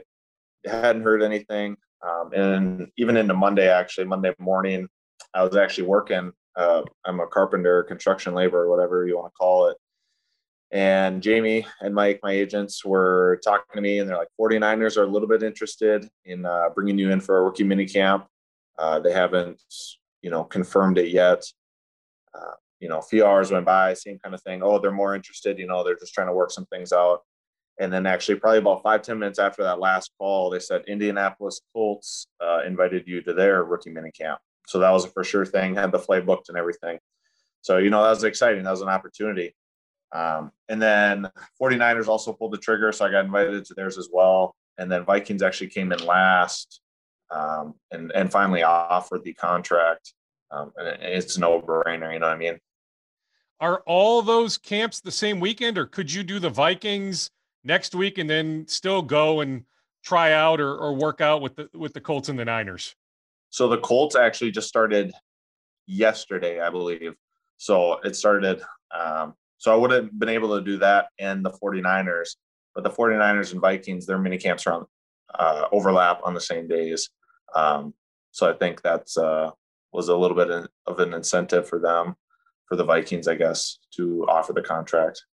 Okay, so why the Vikings? Why did you choose the Vikings? You had options. Why was the Vikings the number one choice? Uh, just playing for the, the home team, you know, and that was that for sure, you know, contract that they offered. So playing for the whole team is a little different. It's exciting. Um, I got a lot of family here, obviously, so just means a little bit more. Okay, so you said you're you're working construction, so – like, did you have to call your boss and say, hey, I need some time off next week? Like, take me through the dynamics of that. Yeah, so Bill Schweiss, was Schweiss Construction, is my boss. Um, and, you know, he's, he's known throughout this process that I'm still planning on playing football and is still working out. So he's very understanding. Um, but, yeah, we were actually putting uh, siding on, and I got a call um, from Chuck Peterson here at the Vikings and basically said, you know, this is what's going on. Um, you know, check into your hotel this afternoon. And I said, okay, all right. You know, you're not going to say no. So I uh, went over to my boss and I said, I need to go right now. You know, that was, I didn't give him a two week notice. I gave him a two minute notice, uh, but he was, he was very supportive and understanding. So I had to go home, you know, pack up as much as I could and, and head out to go check into the hotel. So it all happened extremely fast. I mean, I suppose the hope is that if you need the construction job at some point again, that it's there, but hopefully you don't need it for a while, right? Absolutely. I'm hoping to stay in this industry for a long time. So, okay. So you had to then go right to the team hotel. Do you now need to like quarantine for, for a certain amount of time, or like, are you already rocking and rolling? Like, are you guys doing meetings right now? Like, you know, what's, what's taking place right now? Yep. I hit the ground running. Um, you know, obviously I have to pass COVID tests every single day um, and do that sort of thing. And, you know, make sure we're following the rules with masks and everything like that. And we're actually limited on the certain amount of people in the building. Um, But yeah, I mean, it's all virtual meetings, so we're doing that. Um, so I jumped right in them and trying to learn as much as I can, as fast as I can. So like everything just, it's, it's like, it has to have been just a crazy year. Like I did the story on you last year, pre-draft with, with you and your brother over at Training House, and obviously the weirdness of last year. And like Shane, in your mind, were you thinking, even though, did you do one of the pro days? Did you do the Minnesota pro day or the North Dakota State pro day? Uh, last year they got canceled, uh, but this year I actually was able to get to a few. Um, I was down in California. It was my first pro day. Uh, that was put on by my agency, Priority Sports, and the Sports Academy down in California. Um, so that one was just filmed, um, and we sent that out. I was actually able to get into Michigan State's pro day. So I did that one. And then the University of Minnesota, I was able to do that one as well. And then I went to Trey Lance's second pro day and ran routes for him. Okay, so you had the mindset of, because of those pro days, that there was a chance, right, that, that you were still trying to keep the dream alive, that even though you knew you had to find another job to earn a living, that that football dream, as long as you could still pursue it, am I am I classifying this correctly, Shane, that as long as you could still pursue this dream, you were going to keep pursuing it? Absolutely. Um, and I did an interview a while back, or a few days ago, that, you know, not every day is the best day, and not every day is, you know, your best day mentally. Uh, you know, there are those days where, oh man, you know, nothing's happening. Do I give it up? Do I move on? Um, but I just try to stay focused. My wife did a great job of supporting me through all that, um, and just, you know, kept kept my head down and kept working. And obviously it paid off. So I'm very happy about that. I remember we talked about the possibility of you transitioning to tight end last year. So that's the case. The Vikings want you at tight end, not wide receiver. Yep, that is correct. That's the plan right now. And you're plenty comfortable. I mean, this is something that you had mentally prepared for a year ago. So presumably you're plenty comfortable with that? Absolutely. You know, it, it change is difficult. Uh, and, uh, you know, I'm facing it head on, but uh, I'm ready, and I'm, I'm willing and able, and I'm just ready to get to work and uh, learn the position. The 49ers and Colts, did they also want you at the tight end position? Uh, they did not specify, so I, I can't speak on that. Is there any guaranteed money in this contract, Shane? And if not, is it just a situation where all you've ever wanted is a chance? Now you have that chance. Yep. And that's just it. So there's no guarantee money or anything like that, or no signing bonus, but uh, it's an opportunity. And that's all I was looking for. Uh, I was talking with my agents and I said, listen, all I want is an opportunity, you know, and then, then it's up to me, you know what I mean? Uh, you know, and then I just have to prove myself and prove to others that, you know, I belong here. When's the last time you would have officially played, you know, in a football game, really competed? I mean, are we talking November, December of twenty nineteen? It would have been December of the national championship game. So December, like twenty-second of twenty nineteen. So it was right before Christmas or something like that of twenty nineteen. So it's been a long time. But the competitive juices still flow. I mean, figure once you put that helmet back on, it should come back, snap of the fingers. Absolutely. And I'm competitive in everything I do. You know, it doesn't just have to be football. So that's what keeps the competitive edge alive. What, what sort of advice has, has your brother given you? What, what sorts of things are you leaning on for, for advice from his standpoint? Um, everything, you know, I've, uh, we talk every day. So, uh, you know, ask him a bunch of different things um, about this process, but at the end of the day, he just says, you know, be yourself, take it day by day, and, you know, nothing's guaranteed. You could get cut tomorrow. So just, you know, make a lasting impression and, and do all the right things.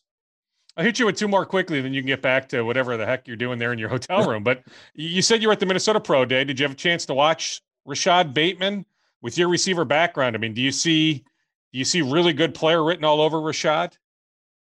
Absolutely. He's a he's a very talented player, uh, very smooth and, and very quick. So, yeah, I mean, there's no there's a reason he went in the first round. You know what I mean? He's very talented. And then Trey Lance, I mean, the number three overall pick. I mean, do you see stardom written all over Trey? I do. I do. And that's, you know, it's it's just crazy. You know, being with a quarterback like that, you know, I'd say a lot of quarterbacks are, are I shouldn't say all, but many quarterbacks are very picky. How, you know, how do you want this route ran? You know, this type of way, do you want me cutting off this what type thing? And he's just like, no, you're good, you know, and, and, and the ball was there every single time. And I think that's a testament to his talent. You know, he's going to put it where it needs to be every single time. Anything else you want to hit on, Shane? Anything we left out that, that you want to get out there? I don't think so. I think I'm good unless you have any other questions.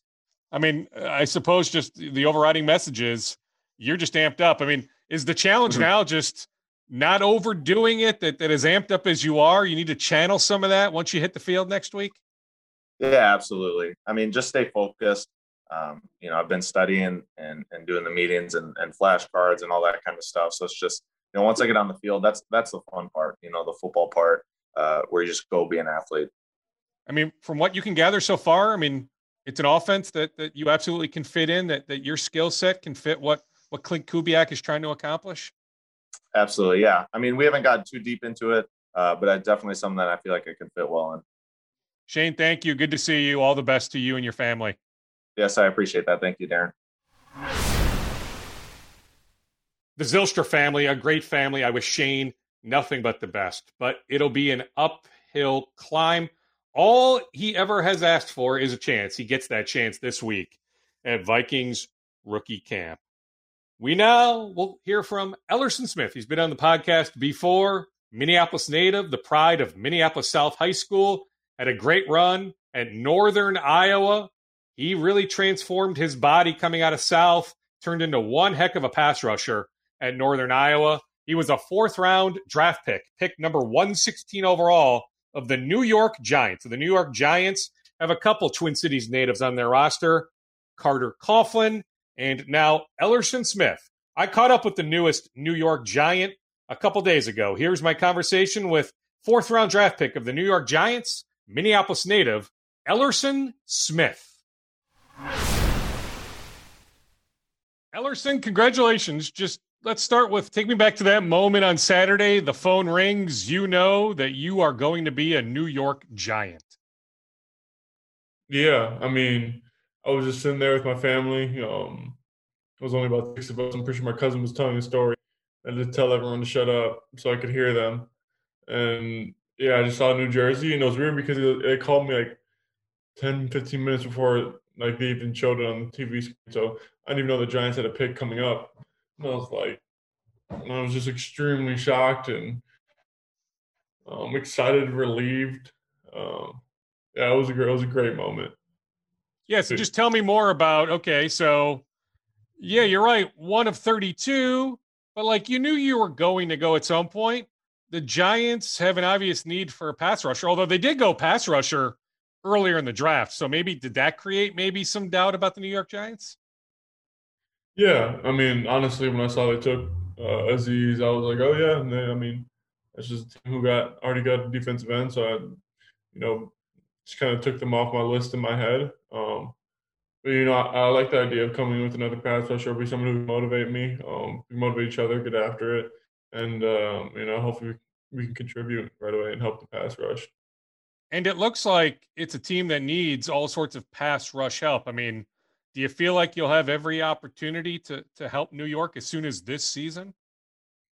I mean, yeah, we'll see how things play out. Um, you know, obviously that stuff's out of my hands. I'm just going to make sure I go and work hard and, Um, you know, whether that I'm going to try and contribute on special teams right away. I know that's something I want to do. Um, obviously do my best and, uh, you know, show what I can do in the practices. And um, from there, yeah, if they think I, I'm, I, if they think I'm the best option for them, and let's do it. Um, but either way, I'm going to keep getting better and, um, you know, making sure that, you know, I'm, I'm making the most out of every day. Were you locked in on Friday night? Like, take me through your Friday night with the thought of, of the potential of going in the third round, then when you went to bed Friday night and, and just, you know, anxiously awaiting how Saturday would unfold. Yeah. Yeah. I mean, I was locked in Friday night pretty hard. Um, You know, I didn't think I was going to be as angry as I was. You know, before the draft, I can, you know, you can talk to yourself and tell you, like, oh, you know, what happens, happens. But once you're there and you start seeing players get picked, um, start seeing you get passed over and over again, it's pretty frustrating. So I went to bed pretty pissed on Friday night. Um, but, you know, woke up, you know, changed my mind a little bit. Um, you just, you know, I was trying to enjoy this time with my family. Didn't want to be, uh, you know, angry all weekend. And, um, you know, luckily I didn't have to wait too long on Saturday morning, which was, uh, which was nice. The Giants had a large gap between picks. Like, they get you at what, one sixteen? They didn't pick again until like one eighty-six. So is that like another example yeah. of, of obviously how much they, they think of you, that they used that pick with, without another pick for seventy more picks? They use it on you? Yeah, I mean, it means a lot to be to be chosen by them. Um, you know, it, it, the the organization's got good things going for them, and I'm excited to be a part of it. And yeah, you know, being their being their fourth pick, um, being part of this rookie class, um, you know, excited to get out there and, you know, just just get going out there in New York. You know, feel out the city a little bit, feel out um, the you know the facilities and. Um, get comfortable and get in the playbook. I think I'm getting my playbook tomorrow. So um, I'm excited for that, man. Excited to get to work and get my feet wet. When will you first get to work? Have you been told about any sort of rookie minicamp? Uh, I leave uh, next Wednesday. So um, I'll be there for about six weeks. So uh, yeah, I'll try and, you know, use that opportunity to get better. Um, you know, make try and make that jump from the college to the pros in those six weeks. So then when I get to camp, you know, I can uh, just have, you know, let loose and compete, you know, the whole camp. How eye-opening will it be? I mean, the last time you played in front of fans would have been at Northern Iowa twenty nineteen. The next time you'll play in front of fans, imagine a relatively full, if not, you know, who knows, maybe people show their vaccine card. Who knows? Maybe it'll be a, a full capacity MetLife Stadium. Yeah. Like, how eye-opening will that be? I mean, I was looking up the pictures of the stadium, and it's pretty legit. I think if it's like eighty-two thousand, um, I don't know what that typical N F L stadium is, but that's a lot of people regardless. Um, and yeah, being New York, having to be such an iconic place and city, um, you know, and have just the Giants being such an iconic team as well, and the history behind them and the, the loyal fans and Um, you know, it'll be fun. I'll make sure to soak it all in, but, you know, uh, you know, still got to be focused for that first game too. So sure, I'll have a lot on my mind for that. How aware are you of, of their storied history, especially at the, at the defensive end position? I mean, you think about the Michael Strahans of the world, Jason Pierre-Paul, I guess technically Lawrence Taylor maybe was a linebacker, but, you know, clearly he was known yeah. for getting to the quarterback. Like, the Giants have a storied history At, at you know, having guys who can get to the quarterback. Yeah, I mean, yeah, you can say Justin Tuck, Elsie Omenure, because the most the Giants I remember the most growing up were just like the, the Super Bowl winning teams, the ones that took Brady out those few years. Um, yeah, and they had a lot of good pass rush. I think that, you know, a good pass rush leads to good teams. So um, I'm excited to be a part of that, man, and I'm really excited to um, you know try and try and make a name for myself as well. Was there any thought the Vikings picked at what, one nineteen? Was there any thought that that maybe you could end up here in Minnesota if if maybe the Giants had passed on you? Yeah, I mean, I thought the Vikings could have taken me a few picks before that too, but you know, that's it's not up to me. And um, I'll for sure be looking forward to whenever we get the Vikings on the schedule and you guys come to Minnesota for a game or two. Do you have any sort of relationship with Carter Coughlin? I mean, I think about the Giants roster just one year ago, Carter, who I don't know if they're using him more a linebacker or or defensive end, but, you know, he's another guy who can get to the quarterback. And I think about his connection with, with Minnesota. I'm wondering if you have any sort of relationship with Carter. Well, yeah, I mean, I played against Carter in high school. Um, Eden Prairie came down to South and we played a game. Um, uh, he actually reached out to me recently on social media, social, well, social media, and I got his number, and we're probably going to, I'm trying to link with him before I, you know, take off on Wednesday for rookie minicamp, and um, just get to know him, get get to work with him. I'm excited to um, get after get after it with him. I know he was a great player in Minnesota, and excited to work with him in the future. Any other teammates reach out to you? Like, how much working knowledge? I mean, you said you went to Google or whatever to look at MetLife Stadium, but like, you know, what's your working knowledge right this second of of the Giants organization? Yeah, I mean, I think I have a good grasp of uh, what the the linebacker room looks like, um, the defense looks like, and I talked to I talked to Aziz, the pick that we had um, in the in the second round, another defensive end, um, and then I talked to a, a linebacker, Reggie Ragland, and um, it's just brief stuff. Um, you know, I'm sure once we get in the locker room, and get settled in, you know, that's when I'll really get to know those guys. So um, nothing too crazy right now, but uh, I'm excited to, to start a new family there. So what's the plan for how they want to use you? I mean, you know, I plead stupidity. I don't even know if the Giants run a four three or a three four. When you mentioned the linebacker room, I'm thinking, okay, is Ellerson going to be in the linebacker room, not the D-line room? So, like, what's their plan for how they want to use you? Yeah, so it's like we go from three four to four three. Um, majority of the time, I'm assuming I'll be in a two-point stance, uh, playing outside backer. But, you know, um, uh, yeah, I'll just be playing on that edge. Uh, like, doesn't matter to me if I got my hand down or standing up. I'm just, you know, got to get to the quarterback either way. So I'm excited for that, and um, yeah, excited to be to to play with a little bit of more space too, which is which is nice. So overall excitement. I mean, just from what you know, how the Giants run their defense, what you know, you know of your skill set. I mean, you feel like it's it's a solid match. Yeah, and I think that um, you know, depending on you know what I show them and what they think, I think I could. Uh, you know, they they like putting players in different positions and sub packages, so I could. Be rushing from one technique for all I know. Um, but, you know, I'm just looking to be able to help. I know we got uh, some good, really good defensive linemen already. And, um, you know, I'm excited to work with those guys and uh, be able to contribute, you know, my abilities to this team. Are you one that has a chip on your shoulder, Ellerson? Like, are you are you going to play with some motivation that, that a lot of teams passed on you? Yeah, I mean, that's it, – it's – You know, I can't, I can't deny that, you know, I, I, it's, it's tough being passed up on, um, you know, obviously I'm extremely grateful for the opportunity and, um, but still, you know, that's, those are some, that's one of the motivators, um, that I, I like to use. Um, but I think, yeah, that that's one thing that will keep me motivated throughout my career is the fact that I was a fourth round pick. I had one hundred fifteen dudes pick before me, and that that doesn't feel good to hear or say out loud. So, um, yeah, that's for sure a motivator for me. How did you celebrate on Saturday night? Yeah, I just got together with some family and friends um, over in Saint Paul at the Black Stack Brewery. Um, you know, they were able to celebrate, have a few beverages, and um, you know, get to see some family and stuff. So that was that was a really good time. It was nice to share that day with everyone, and uh, yeah, it was a it was a good time.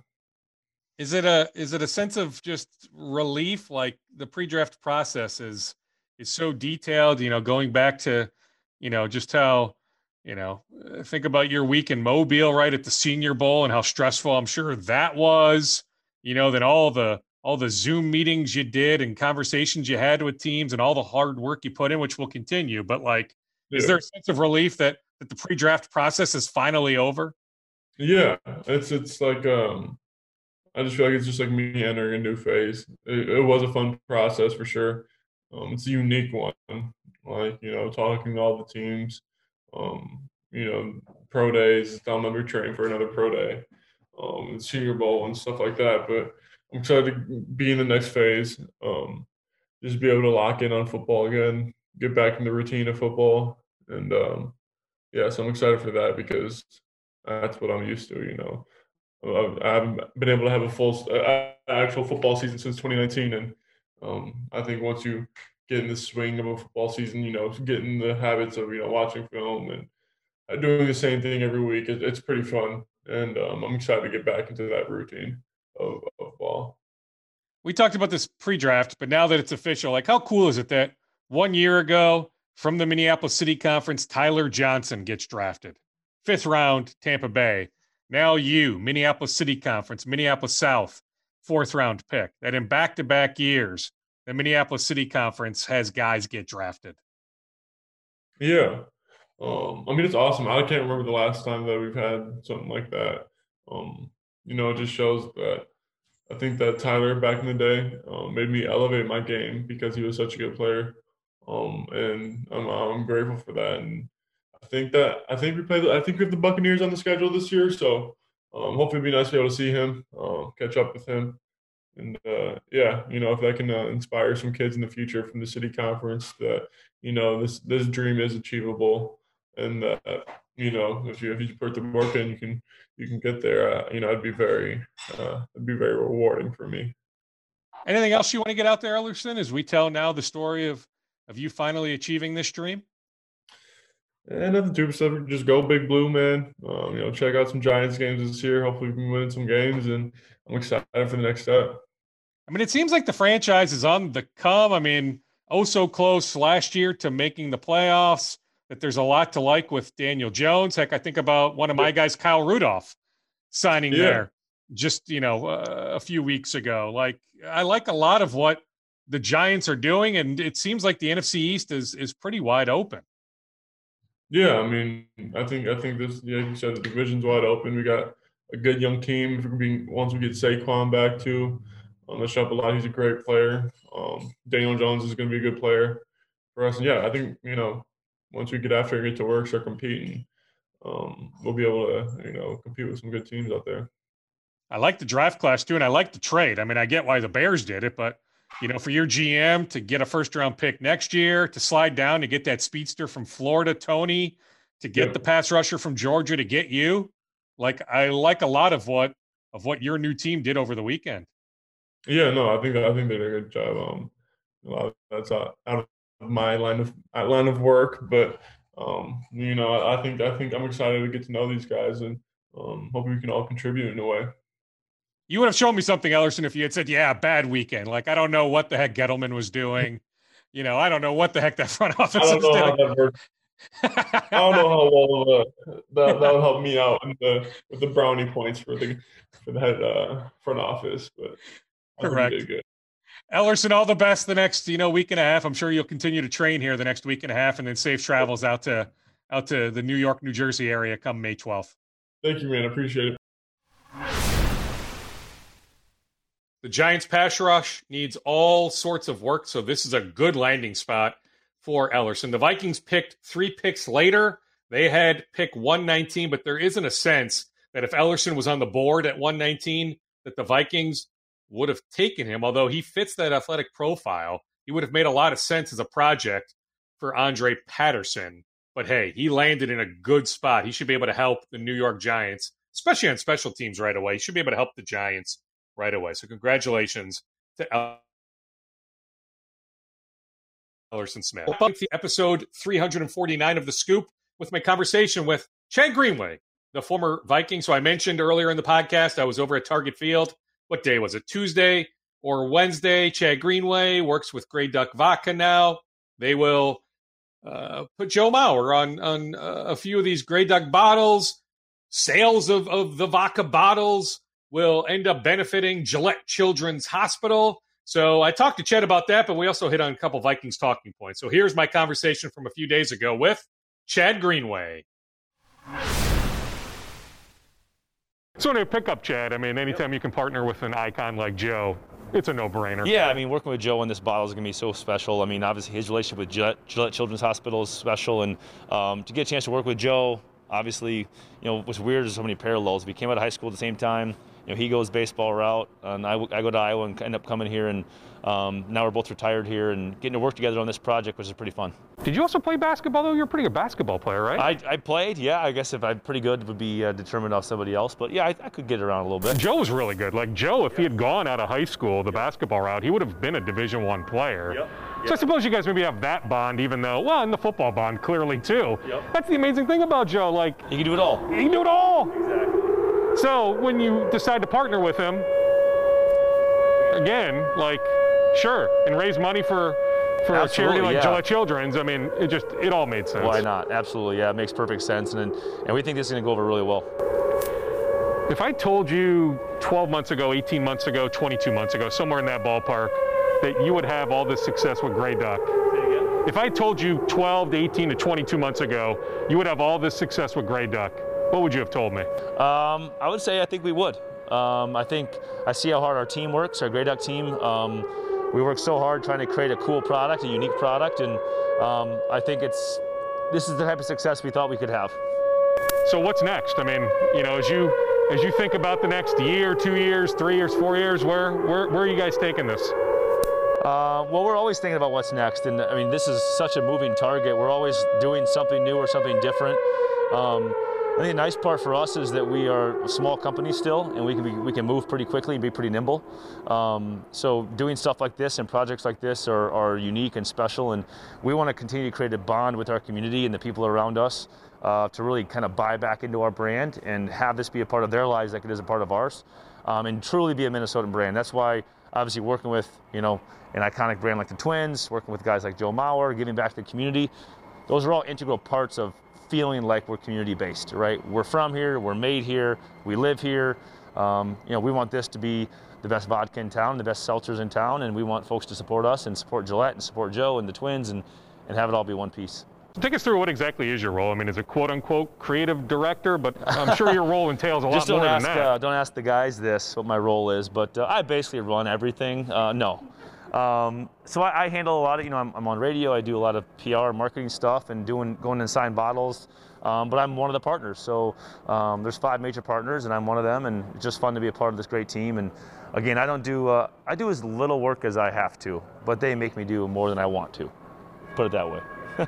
What brings more anxiety, preparing for Aaron Rodgers, trying to stop Aaron Rodgers and the Packers, or watching your daughter on the biggest high school stage possible? Oh, uh, definitely my daughter. I mean, that's that was a unique experience. It was a lot of fun, obviously. Um, but when they actually made the state tournament, you know, you go through the sections, and my wife and I kind of looked at each other and like, well, she's going to be under a lot of pressure. Um, and that's, you know, fair or unfair for a seventh, seventh grader, but uh, the reality was is she did, and she did great. We were so proud of her, and um, I think the hardest part was you can't help her, right? She's got to do it herself, and you just got to be a parent and support. Um, so I just cheered my butt off as much as I could and just had fun with it. Was the other hard part just dealing with that only one team inevitably wins, that that there's going to be heartbreak for so many teams, including hers? Yeah, I think it was, uh, she, she took it great. I think she took it in stride. I think a little uh, naive at, at seventh grade, thinking I'll be able to get this opportunity as many times as I want, right? Um, But I think some perspective for her too to say, hey, you may never make it back here. You know, some kids never get a chance to play in the state championship game. So pretty lucky and fortunate to kind of let her think about that. Um, but uh, very motivating, right? To to get that, that far, play in the Target Center, um, be a part of that great team and that run, and just say, hey, you know what, I want to do it again next year. So luckily for her, she's got a bunch of years left to try to try to win one. And presumably it doesn't slow down, right? Like high school season ends, A A U season begins. Yeah, for those, you know, those hoopers out there, they know it's it's especially with this, the the winter season being pushed back, literally butted right up against A A U season. So she's jumped right into that uh, with her North Tartan Club, and uh, along with running around for soccer and everything else. So she's still uh, got to be a kid as well. So trying to put all those things in, and create some balance for her. Couple Vikings questions. Yes or no? They made a mistake not moving up Justin Fields. Uh, no, not a mistake. I like what they did. Um, I like that Rick got his guy there um, at twenty-three and traded back and got some picks and got some other players. So um, I like what they did. I think Rick has done a great job in almost every draft. I think that's why he's been a G M for so long. I mean, he's he drafts really well. Uh, he trades really well. And um, when he made the trade initially, I was upset because I wanted to see him pick at fourteen. Um, but when he when you see day two come to fruition and then day three, it's like, okay, he, he made a lot of sense, and he obviously knows what he's doing. I was talking to Hugh Jackson, long story how we connected, but I was talking to Hugh Jackson the other day, one of Zim's good buddies, and he goes, a pissed off Zim is a good Zim, yep. And Hugh goes, Zim is pissed off right now. Yeah, I don't know if I've ever seen Zim not pissed off, to be honest with you, which is funny you say that, but uh, you know, Zim's a tremendous football coach, and that's just the fact. I mean, no matter what you do, he's gonna coach football, and he's gonna do it well, and I think when you get a motivated Zim and how he's going to prepare and how he's going to ask his players to prepare, his team to prepare. Um, they're going to be a very prepared team. The coach is going to be ready. Uh, the players are going to be ready. And I think when you get the guys now in the building that can he can win with, he's going to find a way to do it. Do you think there's something to be said about, okay, so he starts in fourteen, doesn't make the playoffs. I guess you would have been on that team, right? fifteen, yep. Make the playoffs. Yep. sixteen don't, seventeen do, eighteen don't, nineteen do, twenty don't. So twenty-one, like, has to make the playoffs, we got to right? make the playoffs, and then maybe we should try to do something where we can do that every year. Would be more fun. So, um, yeah, obviously, uh, I think the regime they have is doing really well, and I love that ownership. Um, and it's not a surprise to me with the Wolves have stuck, stuck with them and and given their best opportunity to win. Because uh, I think you can win with this group that we have here. I think Zim's a great coach. I think Rick does a great job, and and Zim's staff is you know very good. So, uh, let's win with these guys. And they even took an Iowa Hawkeye. That's right, they did, as, as they should every year. Hey, I, I like that kid. Smith Marset can play. He can play, and, it, and uh, obviously I was a huge fan of his when he was in college, rooting for him every weekend. Um, so much playmaking ability, and I don't think he always was able to showcase that at Iowa with the style they play. Um, but when he got an opportunity, like played U S C in the bowl game, when he got an opportunity to get the ball in his hands, he's tremendous. So uh, I think it's going to be a very good pick and a, and a steal of the draft. His daughter, who just finished her seventh grade year at Providence Academy, is a big timer. Remember her name, Madden Greenway. She is going to have all sorts of Division One options as long as she stays healthy. I know that she's got a good head on her shoulders. Jenny and Chad, our wonderful parents, all the best of Madden as her basketball career continues. Plus, Chad is heavily involved in the Wayzata Basketball Association. He's got four daughters. So I appreciate him making some time talking to us a few days ago at Target Field. All right, we are done. Have a wonderful rest of your Sunday. Have a wonderful week, everyone. Again, happy Mother's Day to all the moms listening. This has been Scoop Podcast episode three forty-nine on this ninth of May. The year is twenty twenty-one. Stay safe. Stay sane.